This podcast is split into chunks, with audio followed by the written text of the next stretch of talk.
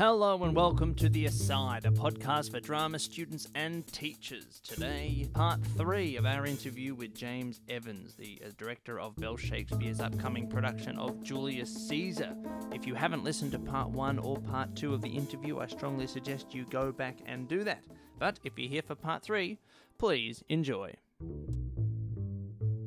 How is language used in the play script to convey the playwright or director's intended meaning? Yeah, look, language is absolutely is the is at the center of this play. And I think more than in almost any other Shakespeare play, this play is about performative language, language that through through the performance of language, uh, people. Cha- this is how language changes people, and then by changing people, changes the world. So uh, so language in this sense is, is, really, really active in, in this play. Uh, Shakespeare uses a dizzying array of rhetorical devices, which I'm sure the students out there are going to be busily uh, looking into, um, dozens and dozens of them, especially in those um, uh, funeral orations.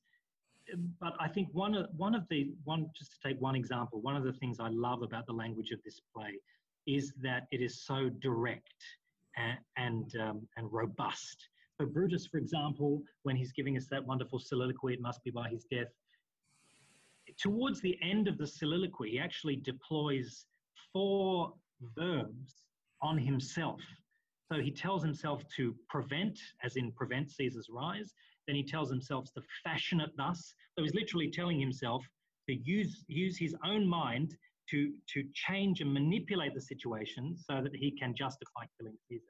Fashion it thus, and he says, think him as a serpent's egg. So he tells himself how he should think, and then, of course, kill him in the shell. So four verbs prevent, fashion, think, and kill that Brutus deploys against himself in order to order himself almost into, uh, into justifying the, uh, the assassination of Julius Caesar. He knows it's not a great idea.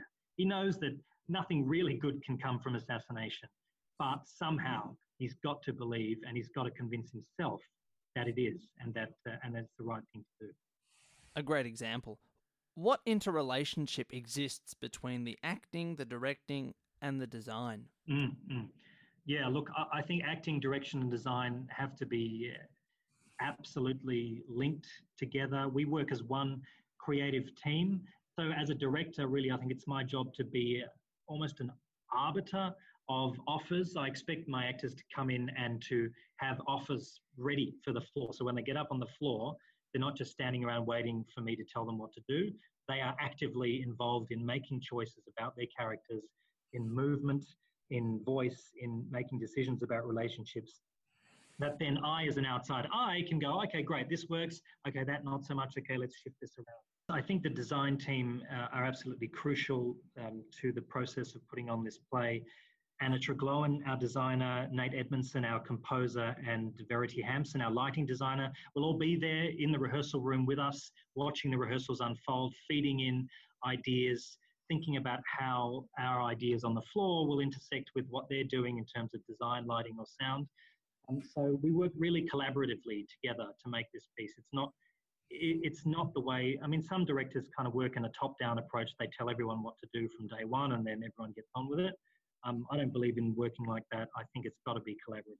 Do the actors interrelate with the design concept at all? Oh, very much so. And the actors have a lot to say about their, their character in, in terms of how they're dressed. And things change throughout the rehearsal period. We might decide that the way a character is being played, suddenly that costume doesn't really match what they're doing anymore. And so things can change during the rehearsal process. I mean, we're very lucky in our company that we can actually have our set in the rehearsal room um, so that the actors become comfortable with it. They're moving around it, they know their way around. Um, and the set itself throws offers out to the actors so they can they can look at it and see okay i could enter here i could hide behind here i could crawl up through here um, and so so that's going to allow them to be playful and do their best work. You're still in very early stages of the process. Uh, do you have an idea of what the set will be at this point? We have some initial very broad ideas about the set. What the way i mean just again philosophically i don't like sets with a lot of clutter. Um, i think this set should uh, be able to facilitate performance so that the text and the words can be center stage really um, so it, it's not going to be a busy set uh, i like it, it, i like quite clean um, and and uh, and reduced and minimalist kinds of sets. So we'll definitely be heading in that direction. Will your set incorporate height, especially for the two major monologues of the piece? Absolutely. I love height on stage. That's one of my uh, biggest things always when I'm starting a production is how can I get the actors up off the floor? When I directed um, Romeo and Juliet, uh, we we uh, we had a design that was just this huge set of stairs, these huge stairs that went up um, into the sky. And so, you know, with the different levels, we could create different scenes in different areas and different pockets of the stage. And then, you know, um, Tybalt could fall off the back of the stairs in a spectacular stunt um, during the fight. But yeah, absolutely. I, I love having height and different levels. Can you talk a little bit about the actor audience relationship and how it's going to be manipulated, established, or maintained? Yeah, the actor audience relationship is really important, isn't it, um, with Shakespeare? Uh, the actors have to be able to have that connection with the audience. Not not all the actors, not all actors, um, not not all the characters get soliloquies. Not all of them get to connect with the audience, but the ones who do really need to find that connection, and that means uh, direct eye contact with audience members. Now, this show is touring to 28 different venues around Australia, and so that's going to be a huge challenge. Some of them, like the Fairfax studio in Melbourne, um, the audience is kind of wrapped around the stage and it feels a lot more intimate. But some of the spaces we go to will be these cavernous um, pros arch theatres uh, where it's much harder to break that fourth wall and break through. But I'll be encouraging the actors to do it no matter what. Um, there'll be moments when they're, you know, sitting on the edge of the stage, talking very intimately with the audience. Um, the audience is always acknowledged I think, in Shakespeare plays and, and always part of the action. And, and we have to honour that and keep that. Do you anticipate the actors actually leaving the stage to engage directly with the audience? yeah, I, you know what? I, I like that. Some some directors absolutely uh, can't stand. I, I, actually I actually quite like that. I reckon there might be actually. I, I think there might because um, you know, if you think about the way the Globe was, right? So this play was written in 1599, which is the first year uh, that the Globe was built. So it's probably one of the first uh, plays performed at the Globe Theatre in London. And if you think about that, it was done during the day, the show. Actors could see the audience as easily as the audience could see them. They were down in amongst them. They, the audience were wrapped right around three quarters. So, look, I, I think the plays really come to life in that way. So, yeah, it, it probably will. Do you think you'll be keeping the heightened, exaggerated style of Elizabethan theatre for this performance? Yeah, I think so. Look, you know, I think we've got to remember that Shakespeare isn't naturalism. And, and one of the great things to embrace about Shakespeare is that it's weird. It is. People are talking to each other in poetry. You know, when sometimes kids ask me, oh, yeah, but, you know, that's the way people spoke back then. No, it's not. That's not the way people spoke back then. These characters, and especially in this play, it's 95% verse. These characters are speaking in poetry. It's heightened language. Again, we have to honor that and we have to find what's strange and, and weird and wonderful about that. So I don't want to reduce it to a piece of naturalism. I want it to be heightened. I want it to spark more questions, perhaps, than it answers. Would clear examples of the heightened language be when Mark Antony is talking or when Brutus is giving his speech at the funeral? Yeah, look, absolutely. I mean, that those funeral orations, uh, you know, that Antony one is uh, straight up one of the best speeches ever written in the history of Western drama. Um, the also, what's what's going to be really important is is looking at the um, the argument between Brutus and Cassius. So one of the interesting things about this play is the uh, the breakdown of that relationship, how strong it is, and then how how it breaks down towards the end of the play. And uh, it, you know, again, that that can seem incredibly naturalistic, but also uh, there's some there's there's heightened language in there. There are ideals that Brutus speaks um, that uh, that are heightened and and uh, some of the imagery that he uses is extraordinary. So yeah, we're going to have to honor all of that.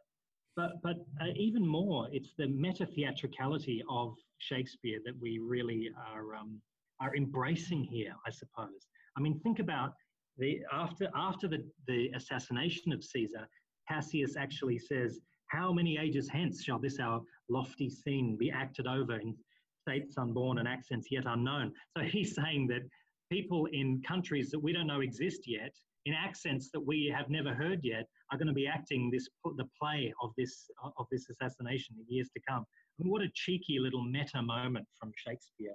And then here we are in Australia um, in accents that there were then unknown in states that were unborn in those days doing this play. So, you know, it, it just comes full circle. It's extraordinary how, how Shakespeare does that.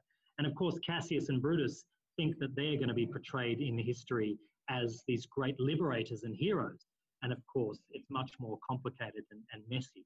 Final question, James. Do you have any tips for students before they come and see this production?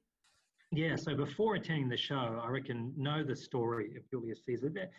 It's pretty, you know, as far as Shakespeare plays go, it's pretty clear and and it goes right through. There's there's not really subplots.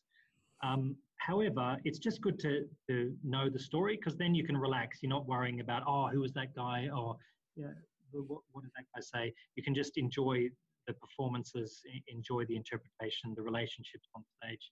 Um, but also, uh, what, what I love to do with um, with these plays before, say, if I have students before taking them to see a show, uh, is to read some of the scenes out loud to each other. Not not the whole play. I definitely don't sit down and try and slug through the entire play. Uh, and uh, we'll be making edits in the play. I, I, I make no apologies for that. there will be edits. Um, but I would say it's definitely worthwhile reading out loud those big speeches from Brutus and Antony and, and talking about how they affect people and, and, and what techniques they're using. Read out loud the two scenes between Caesar and Calpurnia and then Brutus and Portia and discuss the differences between the way that women are portrayed in those two scenes and, and the way that women have to try and work in order to get power in a very patriarchal society.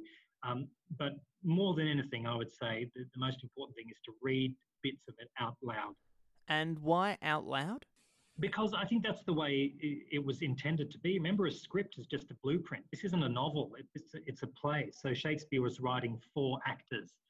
So when you hear the words out loud, you can hear how they work a lot better. You can hear the sounds of the vowels and the consonants when they're short and clipped and when they're long and rounded. Uh, all of these sounds, Shakespeare, I think, is just as interested in the way that sound of words um, affects us as the way that the meaning, actual meaning of words affects us. Well, thank you so much for your time today, James Evans. Anytime, no worries. Have a fantastic day. You too. See you, man.